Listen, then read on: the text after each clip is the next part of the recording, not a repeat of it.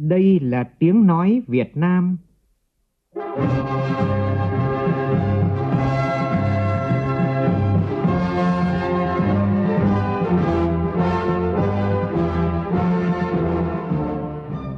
là tiếng nói Việt Nam, phát thanh từ Hà Nội, thủ đô nước Cộng hòa xã hội chủ nghĩa Việt Nam.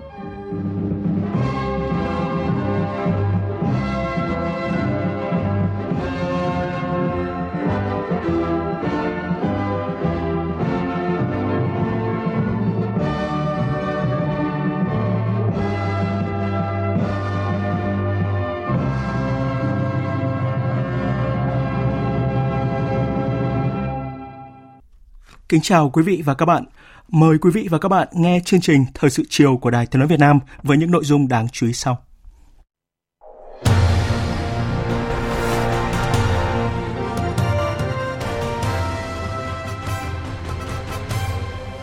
Thủ tướng Phạm Minh Chính tiếp các đại sứ các nước Thái Lan, Chile, Cuba và Liên bang Nga trình quốc thư nhân dịp nhận nhiệm vụ tại nước ta. Ủy ban Thường vụ Quốc hội thống nhất bố trí 30.000 tỷ đồng cho chương trình nông thôn mới. Bộ Y tế sẽ sớm ban hành hướng dẫn thí điểm cách ly ca mắc COVID-19 không triệu chứng tại nhà ở thành phố Hồ Chí Minh. Phóng viên Đài Tiếng nói Việt Nam sẽ phỏng vấn trực tiếp Thứ trưởng Bộ Y tế Nguyễn Trường Sơn về nội dung này. Trong khi đó, Bộ Giao thông Vận tải vừa đề nghị Ủy ban nhân dân các tỉnh, thành phố ưu tiên xét nghiệm COVID-19 cho các lái xe, giảm ùn tắc vận tải hàng hóa. Trong phần tin thế giới, châu Âu ban hành kế hoạch đối trọng với sáng kiến vành đai con đường của Trung Quốc. Chiến sự tại Afghanistan tiếp tục leo thang, người dân di tản, nhân viên ngoại giao nhiều nước đã phải sơ tán.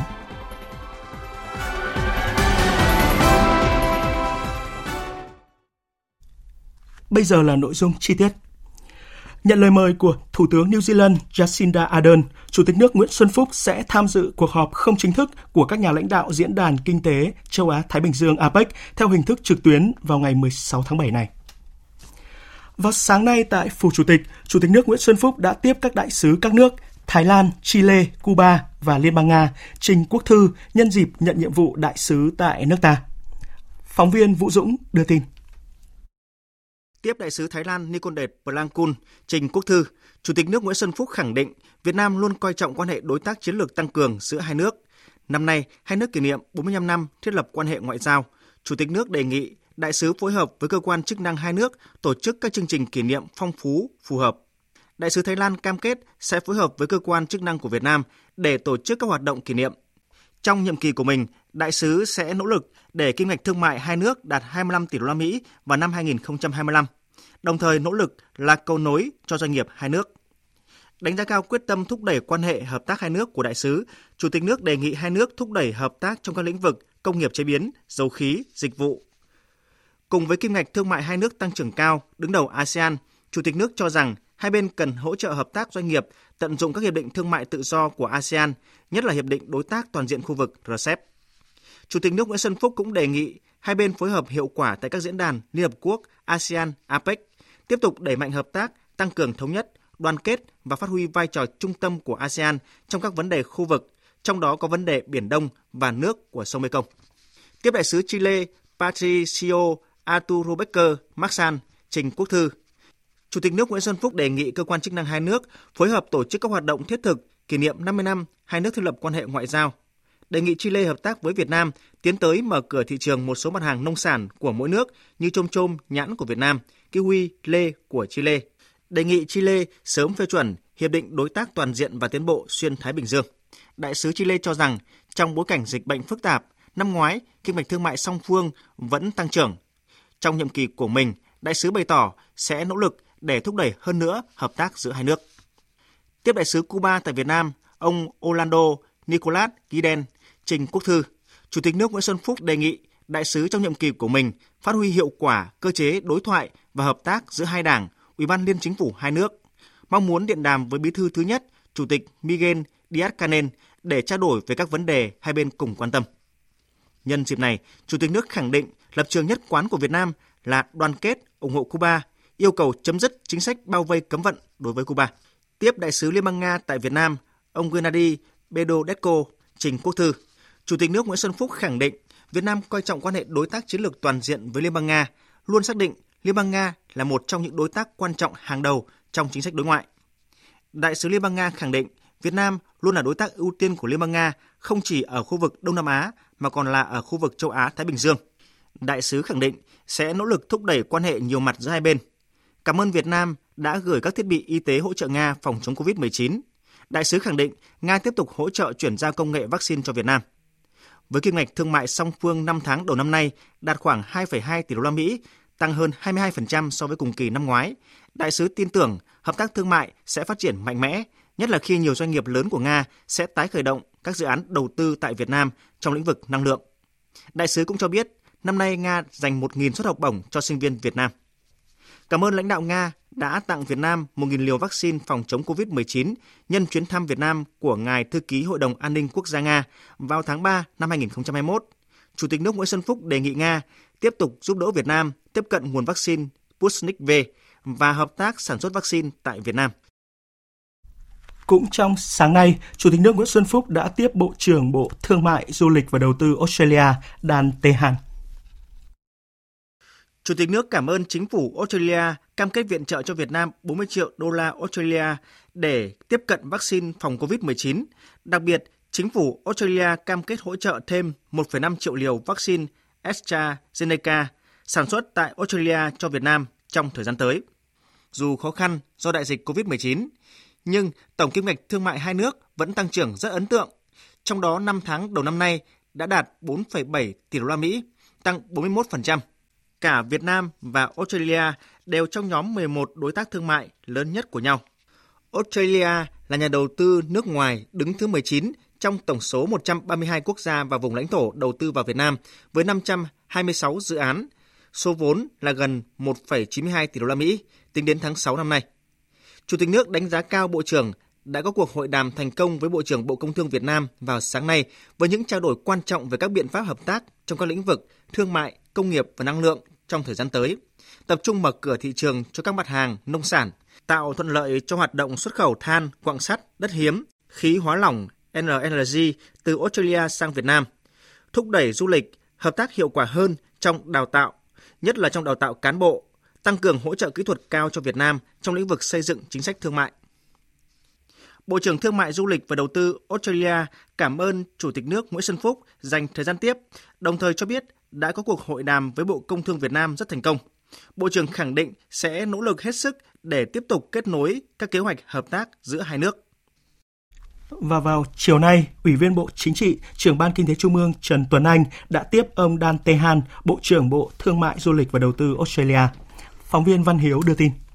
Đánh giá cao chuyến thăm của Bộ trưởng Bộ Thương mại Du lịch và Đầu tư Australia ngay trong bối cảnh COVID-19 vẫn đang diễn biến phức tạp, ông Trần Tuấn Anh đề nghị sớm hoàn tất và ký kết chiến lược tăng cường hợp tác kinh tế giữa Việt Nam và Australia trong năm nay để hướng tới phục hồi bền vững sau đại dịch và phân đấu sớm trở thành một trong 10 đối tác thương mại hàng đầu của nhau.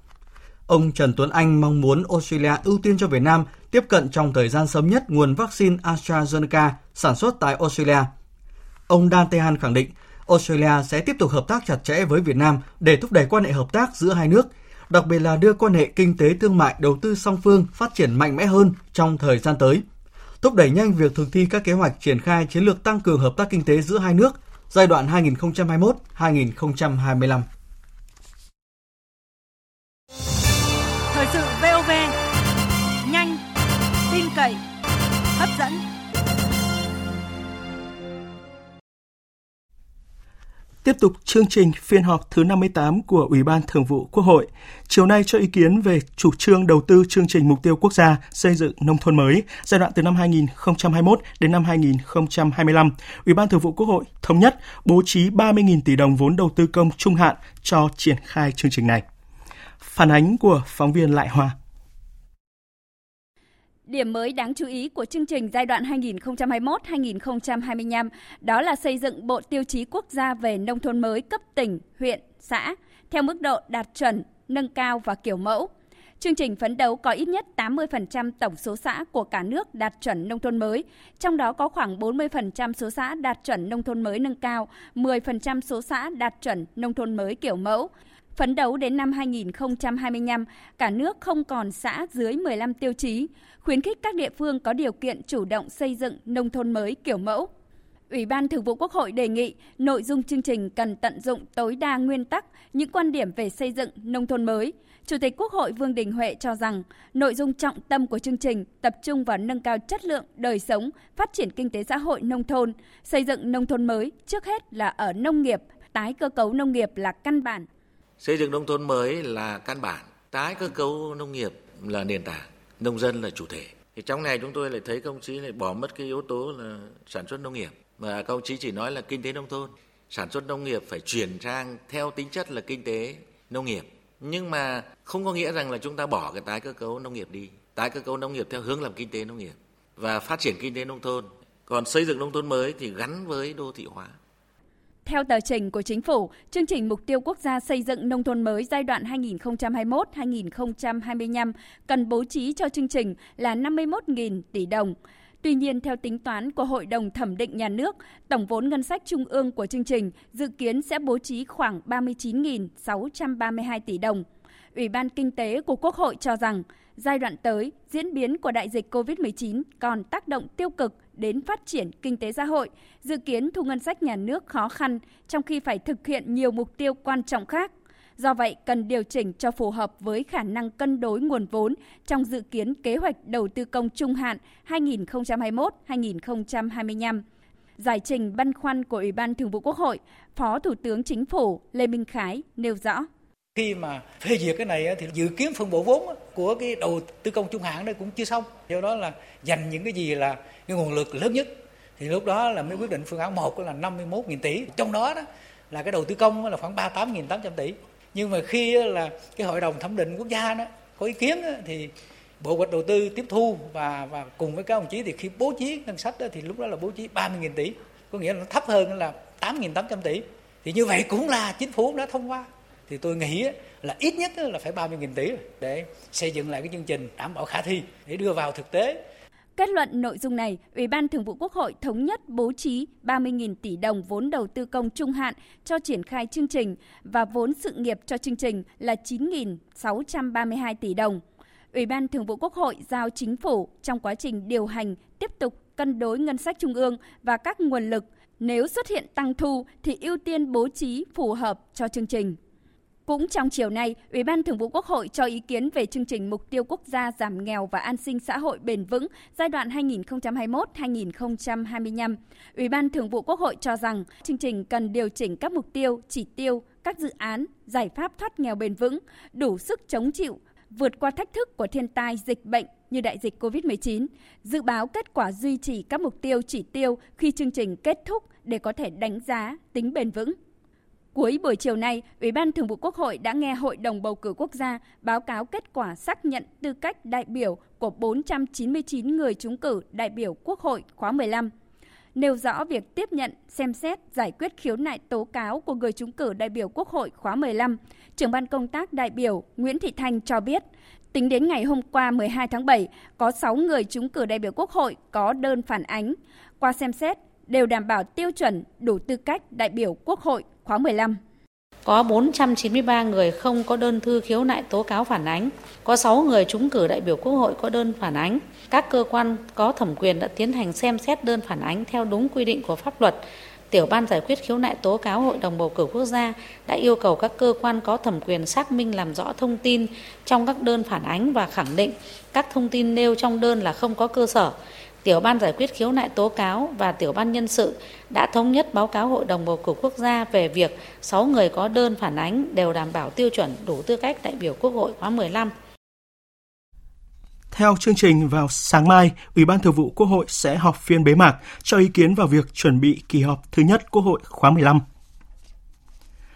Vào sáng nay tại Hà Nội, Ban dân vận Trung ương tổ chức hội nghị sơ kết công tác dân vận 6 tháng qua và triển khai nhiệm vụ những tháng còn lại của năm nay. Hội nghị tổ chức theo hình thức trực tuyến. Bí thư Trung ương Đảng, trưởng ban dân vận Trung ương Bùi Thị Minh Hoài chủ trì hội nghị. Phóng viên Phương Thoa đưa tin. 6 tháng qua, Ban dân vận các cấp đã tích cực quán triệt xây dựng chương trình hành động thực hiện nghị quyết Đại hội 13 của Đảng và Đại hội Đảng bộ các tỉnh thành nhiệm kỳ 2020-2025 về công tác dân vận, vận động nhân dân tham gia cuộc bầu cử đại biểu Quốc hội khóa 15 và đại biểu Hội đồng Nhân dân các cấp nhiệm kỳ 2021-2026. Trong điều kiện ảnh hưởng do dịch COVID-19, hệ thống dân vận tiếp tục đổi mới nội dung phương thức vận động, nhân dân tích cực tham gia các cuộc vận động, các phong trào thi đua yêu nước, phong trào dân vận khéo. Các cấp chính quyền tập trung phát triển kinh tế xã hội gắn với thực hiện quyết liệt, đồng bộ các giải pháp phòng chống dịch COVID-19 và đảm bảo an sinh xã hội, trong đó, Mặt trận Tổ quốc và các tổ chức chính trị xã hội thực hiện tốt việc chăm lo đời sống vật chất và tinh thần cho đoàn viên và hội viên. Trưởng ban dân vận Trung ương Bùi Thị Minh Hoài nhấn mạnh, từ nay đến cuối năm, Ban dân vận các cấp tiếp tục quán triệt xây dựng chương trình hành động thực hiện nghị quyết Đại hội 13 của Đảng, đẩy mạnh thực hiện quy chế dân chủ ở cơ sở. Trong bối cảnh dịch COVID-19 diễn biến phức tạp, Mặt trận Tổ quốc và các tổ chức chính trị xã hội cần tiếp tục đổi mới nội dung phương thức hoạt động, nâng cao chất lượng của phong trào thi đua yêu nước, vận động các nguồn lực xã hội chăm lo cho người có hoàn cảnh khó khăn, ủng hộ quỹ vaccine. Chủ động nắm chắc tình hình nhân dân, nhất là tình hình công nhân ở các khu công nghiệp, người lao động, người nghèo bị ảnh hưởng bởi đại dịch COVID-19 gây ra, nắm tình hình dân tộc, tôn giáo để tham mưu giúp cấp, giúp cấp ủy chỉ đạo giải quyết dứt điểm những vấn đề mới phát sinh ngay từ cơ sở, quan tâm công tác tiếp dân, đối thoại giải quyết những kiến nghị, nguyện vọng chính đáng của nhân dân, giải quyết đơn thư khiếu nại tố cáo, nhất là các vụ việc khiếu kiện đông người phức tạp kéo dài kiên quyết xử lý nghiêm các tổ chức cá nhân thiếu tinh thần trách nhiệm để xảy ra sai phạm hoặc không hoàn thành nhiệm vụ công việc được giao trong công tác chống khai thác hải sản bất hợp pháp, không báo cáo và không theo quy định. Đây là đề nghị của Phó Thủ tướng Lê Văn Thành với các bộ ngành địa phương tại cuộc họp trực tuyến của Ban chỉ đạo quốc gia về chống khai thác hải sản bất hợp pháp, không báo cáo và không theo quy định, gọi tắt là Ban chỉ đạo quốc gia về IUU với 28 tỉnh, thành phố ven biển diễn ra sáng nay tại Hà Nội. Phản ánh của phóng viên Việt Cường. Tại hội nghị, các đại biểu cho rằng hiện nay chúng ta vẫn chưa ngăn chặn chấm dứt được tàu cá vi phạm khai thác hải sản ở vùng biển nước ngoài, trong đó tập trung tại các tỉnh như Cà Mau, Bình Định, Bà Rịa Vũng Tàu, đặc biệt là tỉnh Kiên Giang chưa có chuyển biến. Chưa hoàn thành việc lắp đặt hệ thống giám sát hành trình, các tỉnh có tỷ lệ lắp đặt thiết bị giám sát hành trình rất thấp như Thanh Hóa, Quảng Trị, Trà Vinh, Quảng Ninh và Hà Tĩnh công tác thực thi pháp luật, xử phạt các hành vi khai thác hải sản bất hợp pháp còn rất thấp so với các vụ việc vi phạm. Trong đó, việc quản lý thiết bị hành trình còn gặp nhiều khó khăn. Ông Nguyễn Thành Nhàn, Phó Chủ tịch Ủy ban nhân dân tỉnh Kiên Giang nêu vấn đề. Là công tác quản lý thiết bị QMS là trên tàu cá thì hiện nay cũng còn là hết sức khó khăn. Thì tình trạng là cố tình tác động vào thiết bị rồi làm hư hỏng thiết bị rồi ngắt kết nối rồi để thiết bị ở phương tiện khác rồi ở vị trí khác rồi một phương tiện này có thể lắp nhiều thiết bị thì làm cho công tác là, là theo dõi quản lý của chúng ta hết sức khó khăn thì nếu như mà thiết bị này mà gắn chặt với cái phương tiện cũng như không bị ngắt kết nối thì là cái việc quản lý cái việc giám sát của chúng ta sẽ đạt kết quả là là tốt hơn. Kết luận cuộc họp, Phó Thủ tướng Lê Văn Thành nhấn mạnh việc Ủy ban châu Âu đưa cảnh báo thẻ vàng với thủy sản Việt Nam gây ảnh hưởng đến ngành thủy sản Việt Nam và đời sống của bà con ngư dân, ảnh hưởng đến hình ảnh đất nước. Số lượng tàu vi phạm có giảm nhưng vẫn còn nhiều. Công tác truy xuất nguồn gốc thủy sản từ khai thác còn nhiều hạn chế. Hạ tầng cảng cá tại 28 tỉnh thành phố ven biển chưa được quan tâm đầu tư đúng mức. Phó Thủ tướng cho rằng nguyên nhân của tình trạng này là do các quy định chưa đồng bộ, còn trồng chéo, chưa phù hợp. Do đó, cần tiếp tục hoàn thiện hành lang pháp lý. Phó Thủ tướng Lê Văn Thành nhấn mạnh tinh thần chỉ đạo, quyết tâm của chính phủ, các bộ ngành địa phương là giảm dần số lượng tàu cá Việt Nam vi phạm các quy định về chống khai thác hải sản bất hợp pháp và chấm dứt tình trạng này vào năm 2022 để gỡ thẻ vàng của Ủy ban châu Âu. Tuyệt đối không để tình trạng tiếp tục vi phạm dẫn tới bị áp thẻ đỏ. Công tác tuyên truyền tới bà con, tới ngư dân và trong toàn bộ hệ thống chính trị chúng ta cái này rất quan trọng. Cái này tuyên truyền thông qua nhiều kênh cả hệ thống chính trị chúng ta phải làm. Chúng ta phải có một cái chương trình có một kế hoạch.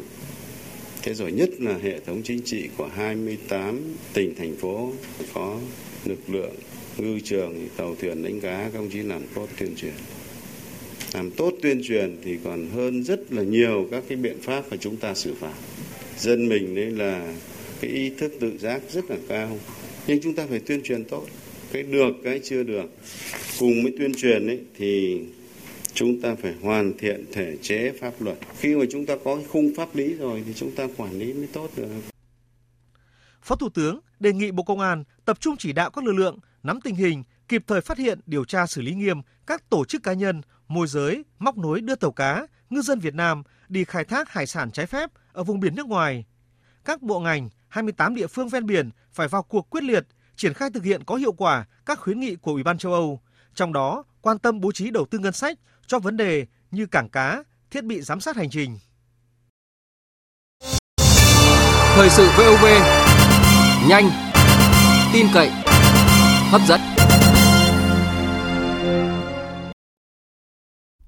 Sau đây là tin chúng tôi vừa nhận. Chiều nay tại trụ sở Chính phủ, Thủ tướng Phạm Minh Chính đã làm việc với Bộ Văn hóa, Thể thao và Du lịch về công tác thể dục thể thao và gặp mặt một số vận động viên tiêu biểu sẽ tham dự Olympic Tokyo 2020. Phản ánh của phóng viên Vũ Khuyên. Phát biểu ý kiến tại buổi làm việc, Thủ tướng Phạm Minh Chính nêu rõ, phong trào rèn luyện thể dục thể thao, nâng cao sức khỏe cộng đồng là một chủ trương lớn của Đảng và Nhà nước ta. Có sức khỏe mới xây dựng được đất nước. Phong trào thể dục thể thao được Bác Hồ lúc sinh thời hết sức quan tâm và phát động để nhân dân ta rèn luyện thể lực, thể chất. Phát triển con người Việt Nam phải có sức khỏe, trí tuệ, thể lực, văn hóa tạo ra sức mạnh. Cùng với phát triển thể dục thể thao toàn dân, nâng cao sức khỏe cộng đồng, chúng ta phải phát triển các môn thể thao thành tích cao, sánh vai với các cường quốc Nam châu, thi đấu để thể hiện phẩm chất, năng lực, sức khỏe của người Việt Nam. Chúng ta đã và đang làm tốt việc này. Bên cạnh đó không được quên những người khó khăn, chăm lo những người khuyết tật. Cần tìm ra những nguyên nhân chủ quan, rút ra bài học kinh nghiệm. Dưới sự lãnh đạo, chỉ đạo của Đảng, Nhà nước, nhân dân vào cuộc, chúng ta cần thực hiện thắng lợi nghị quyết đại hội lần thứ 13 của Đảng. Sắp tới các vận động viên vinh dự đại diện cho màu cờ sắc áo của đất nước tham dự Olympic Tokyo 2020. Đây là vinh dự cho ngành thể thao, cho các cá nhân vận động viên, đặc biệt là thể thao cho người khuyết tật. Tại buổi làm việc, Bộ trưởng Bộ Văn hóa Thể thao và Du lịch Nguyễn Văn Hùng đã nêu những mục tiêu tổng quát về phát triển thể dục thể thao trong thời gian tới, đặc biệt là phát triển thể dục thể thao quần chúng.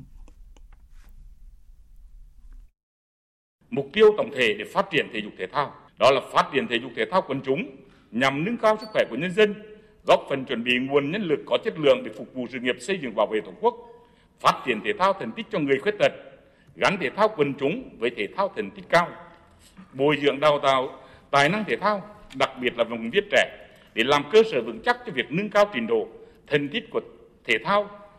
nước nhà để đạt được thành tích cao trong khu vực và trong ở nước, trong châu lục và trên thế giới. Ưu tiên đầu tư các môn thể thao, các nội dung và các đời vận động viên trọng điểm theo phương châm đầu tư ít nhưng hiệu quả cao, và nhất là các bộ môn của Olympics. Đại diện các vận động viên tham dự Olympic Tokyo 2020 bày tỏ sự vui mừng đối với sự quan tâm và tình cảm của lãnh đạo Đảng, Nhà nước và nhân dân Việt Nam đã dành cho các vận động viên cũng như thể thao nước nhà nói chung. Các vận động viên cũng mong muốn tiếp tục được đầu tư cơ sở vật chất, thiết bị tập luyện để tiếp tục nâng cao thành tích thi đấu, đồng thời hứa với Thủ tướng Chính phủ là sẽ tiếp tục rèn luyện để có thành tích xứng đáng với sự tin yêu của lãnh đạo Đảng, Nhà nước và nhân dân. Các vận động viên tham dự Olympic Tokyo hứa với Thủ tướng là sẽ chấp hành nghiêm quy định của ban tổ chức và kỷ luật của Đoàn Thể thao Việt Nam, đảm bảo an toàn phòng chống dịch COVID-19, vượt lên chính mình để đạt thành tích thi đấu cao nhất. Phát biểu kết luận buổi làm việc, Thủ tướng biểu dương những thành tích mà thể thao Việt Nam đã đạt được trong thời gian qua, nhất là tinh thần thi đấu của chúng ta ngày càng kiên cường. Đặc biệt là cái tinh thần thi đấu của chúng ta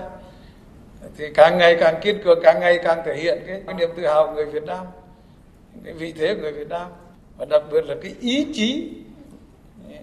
vượt qua thử thách khó khăn để vươn lên khẳng định mình. Trong cái thi đấu thể thao là rất rõ các cái bộ môn thể thao nói chung rồi từng cái môn nói riêng. Và nhất là các cái môn thể thao có thành tích cao. Những cái thành tích thành tựu của chúng ta là rất cơ bản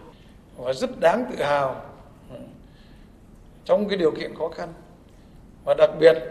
là cái hoạt động thể dục, thể thao nói chung, rồi thể thao của người khuyết tật, rồi thể thao, các môn thể thao có thành tích cao, để truyền cảm hứng, tăng cường cái sức mạnh của dân tộc ta. Rồi đặc biệt là cái góp phần vào cái tập hợp đại đoàn kết dân tộc. Rất là đáng tự hào. Màu cờ sắc áo thể hiện rất là rõ vào sáng nay, biên đội tàu 015 Trần Hưng Đạo và tàu 016 Quang Trung thuộc Lữ đoàn 162 vùng 4 Hải quân cùng với đoàn công tác của Hải quân Nhân dân Việt Nam đã rời quân cảng Cam Ranh lên đường tham gia hội thao quân sự quốc tế và duyệt binh nhân kỷ niệm 325 năm ngày thành lập Hải quân Nga tại thành phố Vladivostok của Liên bang Nga. Phóng viên Thu Lan đưa tin. Chuyến đi nhằm củng cố tăng cường mối quan hệ hữu nghị truyền thống, đối tác chiến lược toàn diện giữa hai nước Việt Nam và Liên bang Nga nói chung, lần đầu tiên được đại diện cho Hải quân Nhân dân Việt Nam tham dự hội thao quân sự quốc tế Army Game, đấu trường để quân đội các nước thể hiện khả năng huấn luyện sẵn sàng chiến đấu, đồng thời giao lưu học hỏi, trao đổi, tăng cường hiểu biết lẫn nhau. Cặp tàu hộ vệ tên lửa của Hải quân Việt Nam sẽ thi đấu môn cúp biển với ba nội dung đó là kỹ năng hàng hải, đấu tranh chống chìm tại cơ sở huấn luyện, sử dụng phương tiện cứu nạn trên biển và bắn pháo các bài. Trung tá Phạm Anh Tuấn, Lữ đoàn trưởng Lữ đoàn 162 cho biết. Chúng tôi đã quán triệt sâu sắc nhiệm vụ, xác định đây vừa là vinh dự, vừa là trách nhiệm, cơ hội để giao lưu học hỏi các nước tham gia hội thi. Trên cơ sở quy chế của từng môn thi đấu, lữ đoàn đã lựa chọn các tiếp thủ có đủ khả năng để đáp ứng nhiệm vụ phù hợp từng môn thi với quyết tâm, tâm thế là sẵn sàng tham gia thi đấu và giành kết quả cao nhất trong cuộc thi. Hội thao quân sự quốc tế Army Game 2021 dự kiến sẽ diễn ra từ ngày 22 tháng 8 đến ngày 4 tháng 9 năm 2021 tại thành phố Vladivostok với 34 nội dung đua tài tại các thao trường thuộc nhiều quốc gia khác nhau do Bộ Quốc phòng Liên bang Nga tổ chức.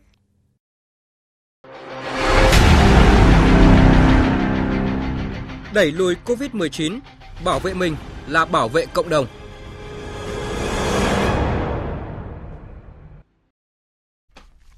Theo thông tin mới nhất từ Bộ Y tế, thì trong chiều nay,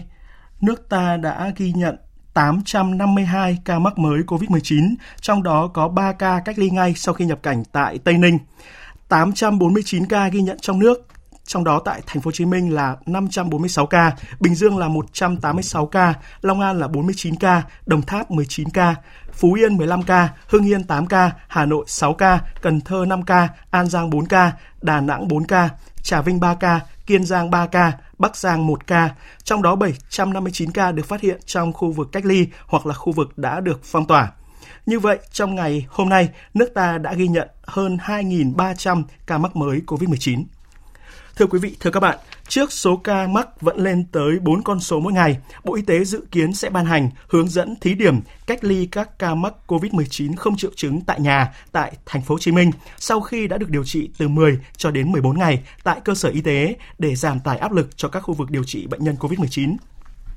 với hơn 16.000 ca mắc, trong đó có đến hơn 80% bệnh nhân không có triệu chứng hoặc là biểu hiện nhẹ, thì việc thí điểm cách ly các ca F0 sẽ được tính toán ra sao để mang lại hiệu quả ngay từ ban đầu. Để có thêm góc nhìn về phương án này, ngay sau đây, phóng viên Thúy Nga sẽ có cuộc trao đổi trực tiếp qua điện thoại với Thứ trưởng Bộ Y tế Nguyễn Trường Sơn, trưởng bộ phận thường trực đặc biệt của Bộ Y tế tại thành phố Hồ Chí Minh. Xin mời phóng viên Thúy Nga. Vâng ạ, xin chào Thứ trưởng Nguyễn Trường Sơn ạ. Vâng, chào phóng viên Thúy Nga, chào các bạn uh, khán giả đài truyền hình. À, vâng thưa ông, à, đề xuất thí điểm cách ly F0 tại nhà sau khi mà bệnh nhân đã điều trị tại cơ sở y tế 10 đến 14 ngày thì uh, có được coi là táo bạo vào lúc này hay không ạ, thưa thứ trưởng? À, quyết định này thì là là một quyết định uh, mới nhưng mà gọi là táo bạo thì chúng tôi cũng không không phải là táo bạo bởi vì là chúng ta cũng đã dựa trên cái tình hình các cái nghiên cứu khoa học của các nhà khoa học trong nước và trên thế giới. Thứ hai là chúng ta dựa vào tình hình thực tiễn ở trong các cái ca nhiễm ở tại nước ta. Và thứ ba là chúng ta dựa vào hướng dẫn khuyến cáo của tổ chức y tế thế giới. Chúng ta đều biết là đối với cả cái chủng delta của virus corona SARS-CoV-2 này thì là cái mức độ lây lan uh, rất là nhanh và lây lan cho nhiều người khi mà tiếp cận với cả cái đối tượng F0 và cái thời gian mà ờ, khả năng lây lan đó thì nó phụ thuộc vào hai vấn đề. Tức là thứ nhất đó là cái tình trạng lâm sàng của người bệnh. Và thứ hai là phụ thuộc vào cái xét nghiệm uh, gọi là nồng độ vi ờ, nồng độ virus. Uh, đối với cả y khoa thì chúng tôi gọi là tải lượng virus. Và được xác định qua cái xét nghiệm real time PCR đó là uh, gọi là cái chỉ số CT thì uh, chúng ta đưa, ra những cái kế hoạch này dựa trên những cái bằng chứng khoa học và cái thời gian lây lan của người bệnh ở tại ờ, trên thế giới và tại Việt Nam. Cái khả năng mà biến đổi cái triệu chứng uh, thay đổi triệu chứng từ không triệu chứng sang nhẹ hoặc là nặng hoặc là rất nặng là thường thường xảy ra trong khoảng 7 ngày đầu. Vừa khi mà uh, bắt đầu nhiễm uh, virus SARS-CoV-2 và sau đó thì là những cái, cái sự xuất hiện những cái triệu chứng đó thì có thể ở cái mức độ nhẹ hơn hoặc là không có xuất hiện triệu chứng nữa cho nên là chính vì thế thì bộ y tế dựa trên cái uh, tình hình thực tiễn và đặc biệt là tại thành phố Hồ Chí Minh thì cái lượng uh, nhiễm F0 đang ngày càng gia tăng. Thì chúng tôi uh, ban hành cái uh, đề xuất đó là chúng ta sẽ cách ly F0 tại nhà đối với cả những trường hợp có đầy đủ các điều kiện theo tiêu chuẩn y tế. Vâng ạ, như vậy thì phương án của chúng ta là đã được tính toán dựa trên những cái cơ sở khoa học rồi. Và với hơn 16.000 vâng. ca F0, trong đó thì hơn 80% vâng. số ca không có triệu chứng hoặc là vâng. biểu hiện nhẹ thì bộ phận thường trực đặc biệt của Bộ Y tế tại thành phố Hồ Chí Minh đã đưa ra những cái phương án giám sát như thế nào để cách ly F0 tại nhà mang lại hiệu quả ngay từ cái giai đoạn thí điểm sắp tới thưa thứ trưởng. À, đối với cả các đối tượng mà chúng tôi dự kiến à, với cả, cùng với thành phố Hồ Chí Minh để tổ chức cái, cái cách ly y tế tại nhà thì sẽ là những cái đối tượng mà đã được ờ, cách ly 10 ngày ở trong các khu cách ly y tế tập trung mà trong thời gian đó không xảy ra những cái không có những cái triệu chứng lâm sàng. Thứ hai nữa là khi mà chúng ta xét nghiệm hai lần đối với cả những đối tượng này thì là khi hoặc là kết quả uh, về real time PCR âm tính hoặc là cái tải lượng virus uh, hay hoặc là gọi, gọi nồng độ virus thấp hơn uh, thấp đó và không còn khả năng lây lan trong cộng đồng nữa thì đó là những cái tiêu chuẩn mà chúng tôi dự kiến là sẽ cho người bệnh có thể đi ra khỏi các khu cách ly y tế tập trung về cách tiếp tục cách ly tại uh, các cái nơi lưu trú Vâng ạ, và tôi nghĩ rằng à, hàng ngàn ngàn người bệnh cũng sẽ rất là mừng khi mà chúng ta thí điểm à, à, phương án mà cách ly F0 tại nhà khi mà đã được điều trị tại cơ sở y, y tế trước đó rồi ạ. À, vâng, à, thưa thứ trưởng, trong giai đoạn mà số lượng ca F0, F1 tại thành phố Hồ Chí Minh còn rất lớn để người dân an tâm cách ly điều trị ban đầu tại các cơ sở cách ly tập trung, cơ sở y tế thì thứ vâng. trưởng có điều gì muốn gửi đến người dân trong tâm dịch giai đoạn này ạ? Ờ, chúng tôi rất là trân trọng ờ, đối với cả những nhận thức của người dân thành phố Hồ Chí Minh cũng như là các ờ, người dân trong cả nước về cái tình hình dịch và đã tuân thủ, chấp hành đầy đủ những cái biện pháp thực hiện giãn cách xã hội mà thành phố Hồ Chí Minh cũng như các địa phương đã triển khai.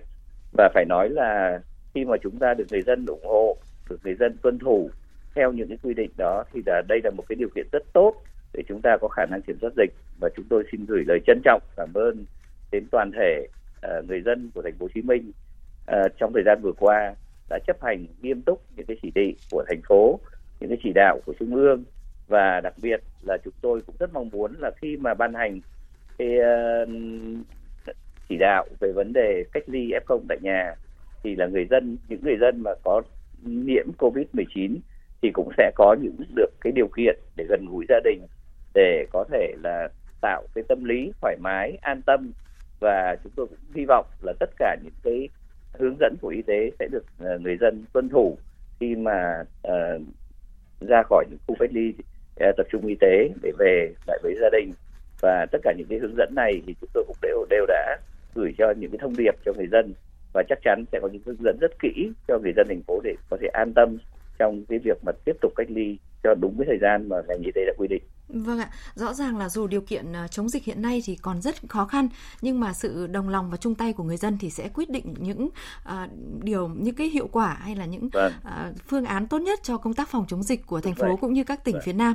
Uh, vâng ạ, xin trân trọng cảm ơn thứ trưởng. Dù bận rộn ngày đêm để chống dịch, nhưng trong suốt đợt dịch lần thứ tư này thì ông luôn dành thời gian để thông tin cho thính giả Đài Tiếng nói Việt Nam về tình hình dịch bệnh cũng như là các biện pháp phòng chống dịch tại thành phố Hồ Chí Minh cũng như các tỉnh phía Nam. Uh, xin chúc cho ông và các đồng nghiệp mạnh khỏe, kiên cường và tiếp tục thông tin đến thính giả trong các chương trình thời sự sau ạ.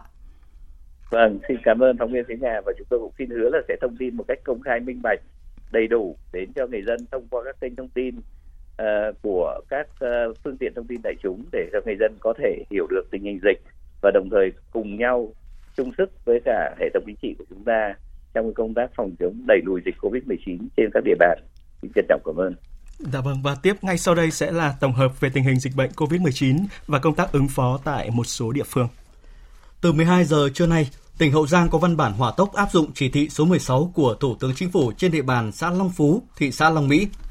Chủ tịch Ủy ban nhân dân tỉnh Hậu Giang yêu cầu các địa phương này phối hợp chặt chẽ với Trung tâm Kiểm soát bệnh tật tỉnh, tập trung triển khai công tác ra soát, xét nghiệm khoanh vùng các trường hợp có nguy cơ cao đến từ vùng có dịch.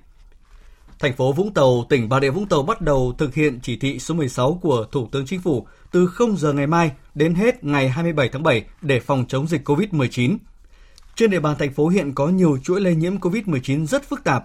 Thành phố đã có 35 trường hợp mắc COVID-19 trong cộng đồng, trong đó có 26 trường hợp phát hiện trong ngày hôm qua. Nhiều trường hợp dương tính có lịch trình phức tạp, chưa xác định được nguồn lây. Trong khi đó, từ 0 giờ ngày mai, toàn tỉnh Đồng Tháp thực hiện giãn cách xã hội theo chỉ thị số 16. Lãnh đạo tỉnh yêu cầu bảo đảm vận hành thông suốt việc vận chuyển hàng hóa, nguyên vật liệu sản xuất, dừng hoạt động vận chuyển hành khách công cộng, trừ các trường hợp vì lý do công vụ, xe đưa đón công nhân, chuyên gia, người cách ly, xe chuyên chở nguyên vật liệu sản xuất hàng hóa. Các cơ sở sản xuất kinh doanh có nhiều lao động thực hiện nguyên tắc 3 tại chỗ là sản xuất, ăn uống và nghỉ ngơi tại chỗ. Chủ tịch Ủy ban nhân dân cấp huyện quyết định ngay việc tạm dừng chợ truyền thống, cơ sở sản xuất kinh doanh, cụm công nghiệp nếu không bảo đảm an toàn phòng chống dịch hoặc phát hiện trường hợp dương tính, thiết lập ngay các chốt và cách ly y tế vùng đối với những vùng dịch diễn biến phức tạp, các yếu tố dịch tễ khó kiểm soát. Cũng từ 0 giờ ngày mai, tỉnh Kiên Giang thực hiện giãn cách theo chỉ thị số 15 của Thủ tướng Chính phủ trên phạm vi toàn tỉnh trong vòng 17 ngày. Kiên Giang đang có 13 ca nghi nhiễm mới phát hiện trong cộng đồng. Chủ tịch Ủy ban nhân dân tỉnh Kiên Giang đề nghị ngành công an bàn giao lại 8 chốt kiểm soát đối tượng ngoài tỉnh về cho Chủ tịch Ủy ban nhân dân các địa phương quản lý. Các địa phương phải thành lập và hoạt động tốt các tổ giám sát cộng đồng, bởi đây là tổ có vai trò rất quan trọng trong công tác kiểm soát, truy vết, phòng chống dịch ở cơ sở. Thành phố Rạch Giá sẵn sàng kích hoạt lại bệnh viện Lao để chuẩn bị làm bệnh viện giã chiến. Từ sáng nay, nhiều chốt kiểm soát dịch COVID-19 ở nhiều quận huyện của thành phố Hồ Chí Minh như Gò Vấp, Bình Thạnh, quận 3 dừng hoạt động. Lực lượng chức năng chuyển sang tuần tra lưu động để kiểm tra và xử lý người vi phạm chỉ thị số 16 của Thủ tướng Chính phủ. Nhằm ngăn chặn nguy cơ lây lan dịch bệnh, bắt đầu từ 6 giờ sáng mai, Công an thành phố Hà Nội sẽ triển khai các chốt kiểm soát COVID-19 tại các cửa ngõ lớn ra vào thành phố và các bến tàu bến xe liên tỉnh. Phóng viên Huy Nam đưa tin thành phố Hà Nội sẽ lập 22 chốt tại các cụm tuyến như quốc lộ 1A, 1B, cụm tuyến từ tỉnh Hưng Yên, Bắc Ninh, Bắc Giang về Hà Nội theo quốc lộ 5, cụm tuyến từ tỉnh Hòa Bình về Hà Nội, cụm tuyến từ tỉnh Phú Thọ về Hà Nội. Nhiệm vụ của các chốt là kiểm soát phương tiện vận tải, xe ô tô cá nhân vào thành phố. Riêng đối với các tỉnh giáp danh có dịch, kiểm soát cả xe máy, đảm bảo an ninh trật tự. Tại các chốt, người vào thành phố sẽ được đo thân nhiệt, yêu cầu khai báo y tế, kiểm tra việc chấp hành quy định phòng chống dịch COVID-19 trên xe, đặc biệt là đối với các phương tiện vận tải hành khách công cộng như xe khách liên tỉnh, xe buýt, xe taxi, xe hợp đồng, xe du lịch và xe tuyến cố định, nhắc nhở khuyến cáo việc chấp hành các quy định phòng chống dịch, có thể xét nghiệm nhanh COVID-19 trong trường hợp nghi ngờ, kiểm tra đối chiếu kết quả xét nghiệm, chủ động sàng lọc toàn bộ người từ các tỉnh, thành phố khác trở về Hà Nội. Bà Trần Thị Nhị Hà, Giám đốc Sở Y tế Hà Nội cho biết. Chúng tôi cũng sẽ à, phối hợp cùng với lực lượng công an, à, lực lượng à, bộ đội ở các điểm chốt vào cửa ngõ thành phố. ngoài cái việc là chúng ta sẽ hướng dẫn người dân ở các điểm chốt về việc tờ khai y tế, về việc kiểm soát sức khỏe, giám sát sức khỏe, đo nhiệt độ, thực hiện những cái mẫu xét nghiệm sàng lọc test nhanh kháng nguyên trong cái điều kiện là nếu mà không bị ùn tắc thì chúng tôi cũng sẽ thực hiện tốt cái việc xét nhanh kháng nguyên đối với các phương tiện vận tải hành khách công cộng đường bộ từ 14 tỉnh thành phố có dịch như thành phố Hồ Chí Minh, Bình Dương, Đồng Nai, Khánh Hòa, Phú Yên, Đắk Lắk, Quảng Ngãi, Quảng Nam, Đà Nẵng, Thừa Thiên Huế, Hà Tĩnh, Nghệ An, Thanh Hóa, Hà Nam yêu cầu xe quay đầu không được di chuyển vào thành phố Hà Nội. Trong khi đó, để tạo điều kiện cho việc lưu thông hàng hóa, tránh tình trạng ách tắc, Bộ Giao thông Vận tải vừa có văn bản gửi Ủy ban nhân dân, Ban chỉ đạo phòng chống dịch COVID-19 các tỉnh, thành phố đề nghị ưu tiên xét nghiệm COVID-19 cho người điều khiển phương tiện vận tải. Bộ Giao thông Vận tải đề nghị Ủy ban nhân dân, Ban chỉ đạo phòng chống dịch COVID-19 các tỉnh thành phố chỉ đạo các đơn vị liên quan như Trung tâm Kiểm soát bệnh tật, Trung tâm Y tế dự phòng bố trí điểm xét nghiệm, vị trí kiểm tra riêng biệt và ưu tiên xét nghiệm COVID-19 cho người điều khiển phương tiện vận tải, đặc biệt đối với phương tiện vận chuyển hàng hóa thiết yếu, nông sản, bao gồm lái xe, người phục vụ trên xe, nhân viên bốc xếp giữa hàng hóa đi theo xe. Theo hướng dẫn tại các văn bản số 898 và số 4351 của Bộ Y tế. ưu tiên trả lời kết quả nhanh cho người điều khiển phương tiện để tạo điều kiện thuận lợi lưu thông hàng hóa, tránh gây ách tắc phương tiện vận tải. Bộ Giao thông Vận tải đề nghị thông tin công khai các địa điểm xét nghiệm, vị trí kiểm tra cho lái xe để người lái xe và nhân dân biết, thực hiện xét nghiệm trong thời gian nhanh nhất, đảm bảo yêu cầu thuận lợi lưu thông hàng hóa và phòng chống dịch. Hiện nay, một số tỉnh, thành phố bố trí các điểm xét nghiệm COVID-19 còn chưa phù hợp, chưa tạo điều kiện thuận lợi cho người đến xét nghiệm, nhất là đội ngũ lái xe. Thưa quý vị, thưa các bạn, một trong những thông tin thu hút sự quan tâm của dư luận những ngày qua đó là dự thảo nghị định sửa đổi bổ sung Nghị định 72 về quản lý cung cấp sử dụng dịch vụ Internet và thông tin trên mạng mà Bộ Thông tin và Truyền thông vừa đưa ra. Phóng viên Lê Tuyết phỏng vấn bà Nguyễn Thị Thanh Huyền, trưởng phòng thông tin điện tử, Cục Phát thanh Truyền hình và Thông tin điện tử, Bộ Thông tin Truyền thông về nghị định này. Mời quý vị và các bạn cùng nghe. À, thưa bà Thanh Huyền ạ, hiện nay Bộ Thông tin và Truyền thông đang hoàn thiện dự thảo nghị định sửa đổi bổ sung nghị định 72 về quản lý cung cấp sử dụng ờ, dịch vụ internet và thông tin trên mạng xã hội. Và dự thảo lần này thì có những điểm mới nào đáng chú ý thưa bà? Vâng, về đối với dự thảo uh, nghị định 72 lần này thì nội dung thì rất là nhiều. Tuy nhiên tôi cũng chỉ đi đi vào cái cái nội dung liên quan đến các cái điều chỉnh các cái hành vi bổ sung các cái hành vi liên quan đến các cái cung cấp thông tin trên mạng xã hội. Cụ thể là đối với các cái nội dung liên quan đến uh, ví dụ yêu cầu các cái mạng xã hội, bổ sung các quy định về quản lý đối với các chủ kênh và các cái tài khoản trên mạng xã hội. Ví dụ yêu cầu các cái chủ kênh, các cái tài khoản tại Việt Nam có lượng người sử dụng theo dõi hoặc đăng ký từ 10.000 người trở lên phải thực hiện thông báo thông tin liên hệ với Bộ Thông tin và Truyền thông. Bởi vì thực tế rằng là hiện nay các cái chủ youtuber này, rồi là các cái tài khoản trên mạng xã hội cung cấp các cái nội dung lên, nhưng gần như là cái việc mà thông tin ở trên đấy là ẩn danh trong rất nhiều trường hợp rất là khó khăn khi chúng tôi cần phải xử lý hoặc là yêu cầu điều chỉnh các nội dung vi phạm, các nội dung thông tin hoặc gỡ bỏ các nội dung vi phạm. Thì đấy là một trong những cái yêu cầu. Và thứ hai là là các cái chủ kênh, các tài khoản mạng xã hội phải chịu trách nhiệm quản lý các nội dung đăng tải trên kênh tài khoản của mình, bao gồm cả nội dung bình luận của người sử dụng. Có trách nhiệm tạm hóa, gỡ bỏ các nội dung vi phạm, các thông tin ảnh hưởng đến lợi ích hợp pháp của các tổ chức cá nhân khác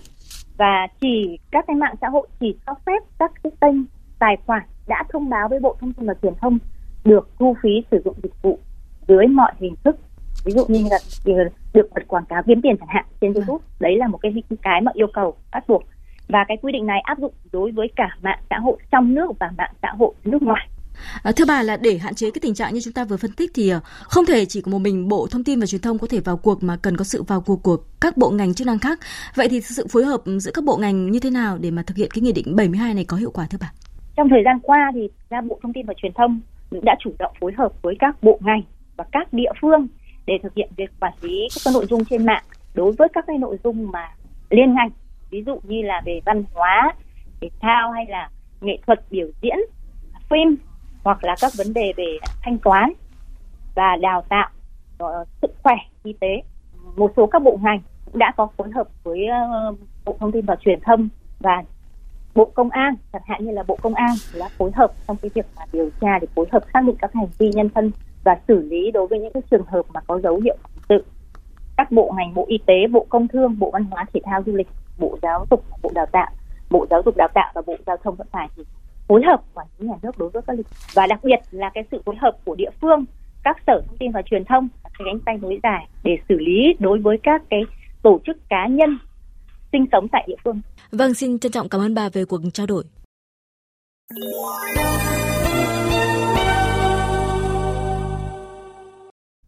Chuyển sang phần tin thế giới. Hôm nay, chính phủ Nhật Bản thông qua sách trắng quốc phòng năm nay. Phóng viên Hoàng Nguyễn thường trú tại Nhật Bản đưa tin. Tại cuộc họp nội các vào sáng nay, Bộ trưởng Quốc phòng Nhật Bản Nobuo Kishi đã báo cáo sách trắng quốc phòng năm 2021. Ông đã trích dẫn các hoạt động quân sự của Trung Quốc xung quanh eo biển Đài Loan và lần đầu tiên tuyên bố rằng sự ổn định của tình hình xung quanh Đài Loan Trung Quốc là quan trọng đối với an ninh của Nhật Bản. Ngoài ra, ông cũng báo cáo về việc gia tăng cạnh tranh giữa Mỹ và Trung Quốc có thể ảnh hưởng đến hòa bình và ổn định ở khu vực Ấn Độ Dương-Thái Bình Dương. Trong sách trắng, Hoạt động của cảnh sát biển Trung Quốc liên tục xâm phạm lãnh thổ xung quanh quần đảo tranh chấp mà Nhật Bản gọi là Senkaku ở tỉnh Okinawa, lần đầu tiên được tuyên bố là vi phạm luật pháp quốc tế, đồng thời cho rằng luật hải cảnh của Trung Quốc có những điều khoản có vấn đề từ góc độ nhất quán với luật pháp quốc tế và lực lượng cảnh sát biển của Trung Quốc là một tổ chức bán quân sự. Báo cáo nhấn mạnh tầm quan trọng của việc hợp tác quốc phòng với các nước để duy trì một Ấn Độ Dương-Thái Bình Dương tự do và rộng mở. Các quốc gia thúc đẩy trao đổi hợp tác bao gồm Mỹ, Australia, Ấn Độ, Hiệp hội các quốc gia Đông Nam Á và các nước châu Âu. Vấn đề biến đổi khí hậu cũng lần đầu tiên được định vị như một vấn đề an ninh. Ông Kishi cho rằng thiếu đất đai và tài nguyên có thể dẫn đến xung đột và phá hoại sự ổn định của quốc gia.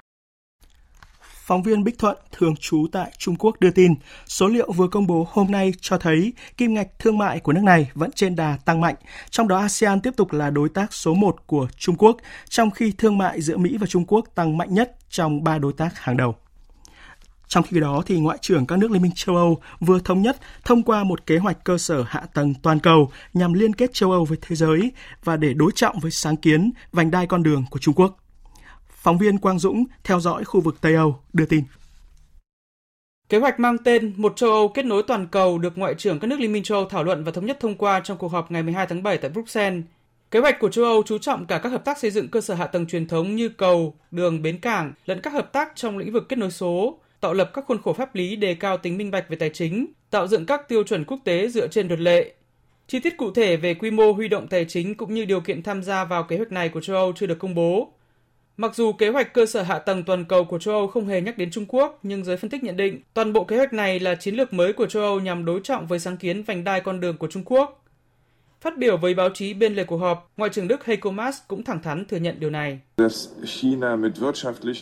Chúng ta đang chứng kiến Trung Quốc sử dụng các phương tiện kinh tế và tài chính để gia tăng ảnh hưởng khắp nơi trên thế giới. Việc than phiền về điều này là vô nghĩa và châu Âu cần phải đưa ra được các đề xuất thay thế. Điều quan trọng nữa là châu Âu cũng cần phối hợp chặt chẽ với Mỹ trong chiến lược này.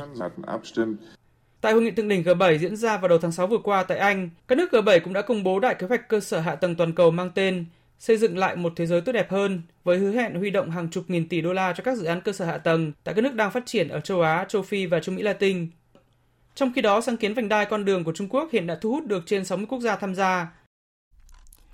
Mỹ và các nước đồng minh NATO đang gấp rút hoàn tất các thủ tục rút quân cuối cùng để thoát khỏi vũng lầy chiến tranh Afghanistan kéo dài đã 20 năm qua. Tuy vậy, điều đó không đồng nghĩa với việc chiến sự Afghanistan đã im tiếng súng Tổng hợp của biên tập viên Đình Nam. Hôm qua, vị tướng 4 sao cuối cùng Austin Miller, tư lệnh các lực lượng quốc tế do Mỹ đứng đầu tại Afghanistan đã từ chức trong buổi lễ diễn ra tại thủ đô Kabul. Đây là một sự kiện mang tính biểu tượng, thể hiện cho việc Mỹ đã chấm dứt cuộc chiến 20 năm tại quốc gia Tây Nam Á này. Cho tới nay, kế hoạch rút quân khỏi Afghanistan của Mỹ đã hoàn tất được 90%. Những binh sĩ cuối cùng của Mỹ tại Afghanistan sẽ trở về nước vào ngày 31 tháng 8 tới ngoại trừ 650 binh sĩ sẽ được Mỹ để lại Afghanistan để bảo vệ trụ sở đại sứ quán.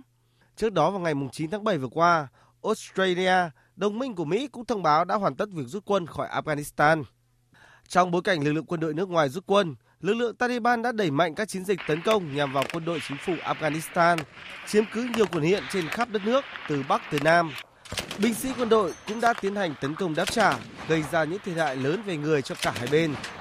Tại tỉnh Kunduz phía bắc Afghanistan, các cuộc tấn công của Taliban trong 3 tháng qua đã khiến 12.000 người dân phải di tản, trong đó 6.000 người rơi vào tình cảnh cần viện trợ nhân đạo khẩn cấp, một số người dân cho biết. Đồ đạc của chúng tôi đều bị thiêu rụi, nhà cửa thì trúng đạn. Chúng tôi không còn gì cả, chúng tôi đang phải sống dưới căn lều cũ kỹ này. Chúng tôi di cư đến đây nhưng ở đây chúng tôi không có ai giúp đỡ. Chúng tôi phải ngủ với cái bụng đói dưới ánh mặt trời. Chúng tôi đã ở đây được một thời gian rồi nhưng không ai đến hỏi thăm tình hình của chúng tôi. Trước những diễn biến căng thẳng tại Afghanistan, hôm qua các nhân viên Tổng lãnh sự quán Nga ở thành phố Hajatan phía bắc Afghanistan cũng đã phải di tản tạm thời sang quốc gia láng giềng Uzbekistan. Tại phía Nam, chính phủ Ấn Độ cũng đã phải rút bớt nhân viên ngoại giao ra khỏi văn phòng lãnh sự ở thành phố Kandahar thủ phủ tỉnh Kandahar trong bối cảnh tình hình an ninh ở đây đang ngày một xấu đi. Hai nhà sản xuất vaccine của Trung Quốc là Sinovac và Sinopharm vừa đồng ý đóng góp hơn 100 triệu liều vaccine thông qua cơ chế COVAX. Canada cũng vừa thông báo sẽ tặng thêm gần 18 triệu liều vaccine AstraZeneca cho COVAX. Thời gian gần đây chứng kiến nhiều nước giàu gia tăng cam kết chia sẻ vaccine trong bối cảnh tỷ lệ tiêm chủng ở những nước này đang cho phép mọi người trở lại cuộc sống bình thường. Đến nay thì COVAX đã phân phối hơn 102 triệu liều vaccine cho 135 quốc gia, thấp hơn nhiều so với mục tiêu được công bố hồi đầu năm và tốc độ đã chậm lại trong những tuần gần đây. Tiếp theo mời quý vị và các bạn đến với trang tin thể thao.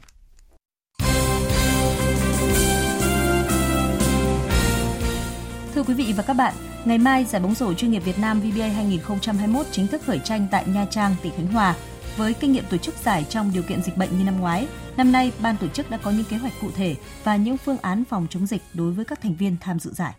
Trước những diễn biến phức tạp của dịch bệnh, VBA 2021 đã nhanh chóng đưa ra những thay đổi nhằm thích nghi với điều kiện mới. Sau khi rời ngày khai mạc từ đầu tháng 6 sang tháng 7,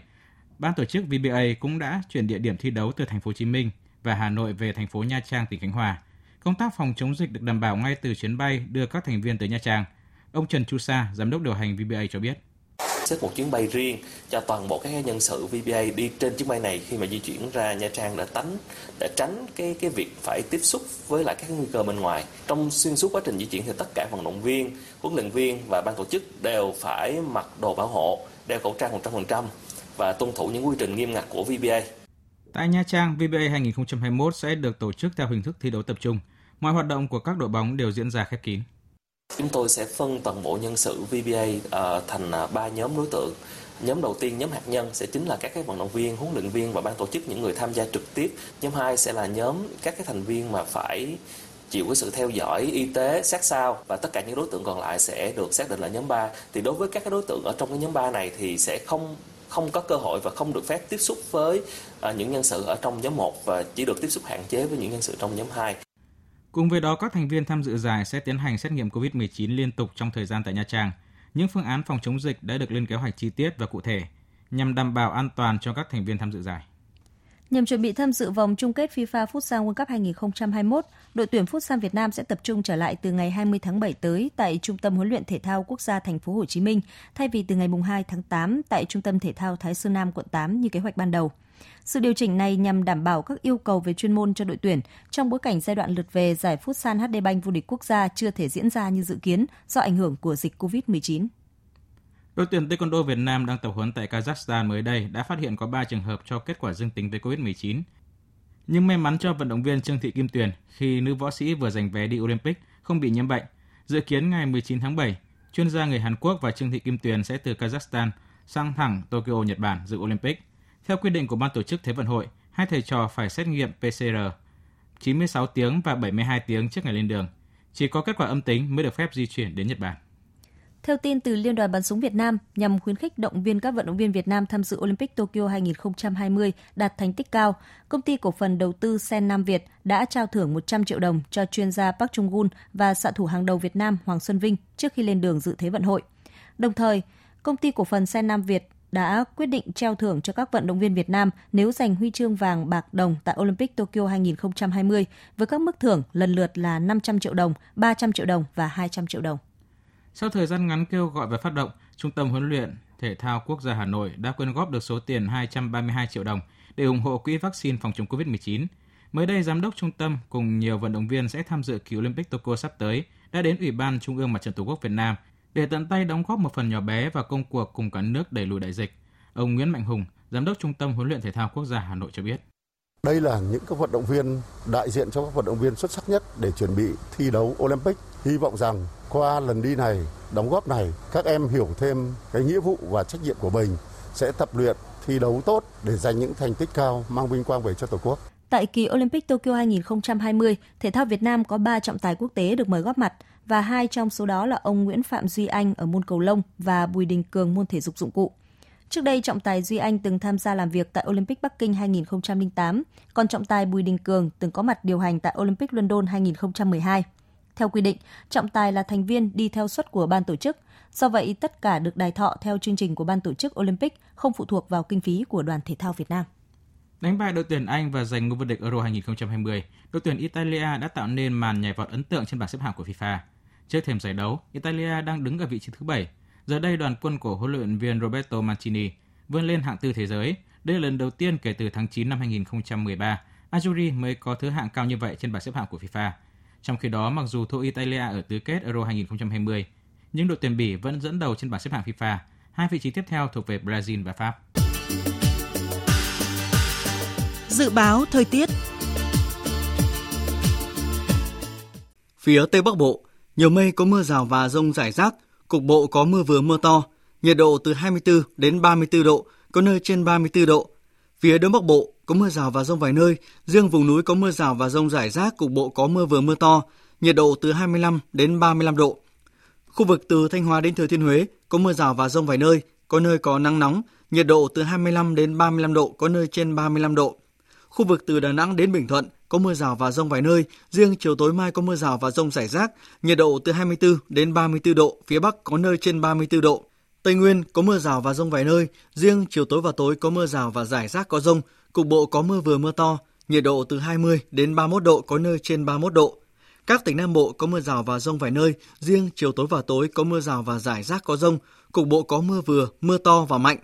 Nhiệt độ từ 23 đến 33 độ, có nơi trên 33 độ. Khu vực Hà Nội có mây, có mưa rào và rông vài nơi, gió Nam đến Đông Nam cấp 2, cấp 3, nhiệt độ từ 26 đến 35 độ. Dự báo thời tiết biển, Vịnh Bắc Bộ có mưa rào và rông vài nơi tầm nhìn xa trên 10 km, gió Đông Nam đến Nam cấp 4. Vùng biển từ Quảng Trị đến Quảng Ngãi có mưa rào và rông vài nơi, tầm nhìn xa trên 10 km, gió Đông Nam đến Nam cấp 3, cấp 4. Vùng biển từ Bình Định đến Ninh Thuận có mưa rào rải rác và có nơi có rông, tầm nhìn xa trên 10 km, giảm xuống còn 4 đến 10 km trong mưa, gió nhẹ. Vùng biển từ Bình Thuận đến Cà Mau có mưa rào và rông rải rác, tầm nhìn xa trên 10 km, giảm xuống còn 4 đến 10 km trong mưa, gió Tây Nam cấp 3, cấp 4. Vùng biển từ Cà Mau đến Kiên Giang có mưa rào và rông rải rác, tầm nhìn xa trên 10 km, giảm xuống còn 4 đến 10 km trong mưa, gió nhẹ. Khu vực Biển Đông và khu vực quần đảo Hoàng Sa thuộc thành phố Đà Nẵng, khu vực quần đảo Trường Sa thuộc tỉnh Khánh Hòa có mưa rào và rông rải rác, tầm nhìn xa trên 10 km, giảm xuống còn 4 đến 10 km trong mưa, gió nhẹ. Vịnh Thái Lan có mưa rào và rông rải rác, tầm nhìn xa trên 10 km, giảm xuống còn 4 đến 10 km trong mưa, gió nhẹ. Tới đây chúng tôi kết thúc chương trình Thời sự chiều nay. Chương trình do các biên tập viên Hải quân, Hùng Cường và Hằng Nga thực hiện với sự tham gia của phát thanh viên Thành Tuấn, kỹ thuật viên Tuyết Mai, chịu trách nhiệm nội dung Lê Hằng. Cảm ơn quý vị và các bạn đã quan tâm theo dõi.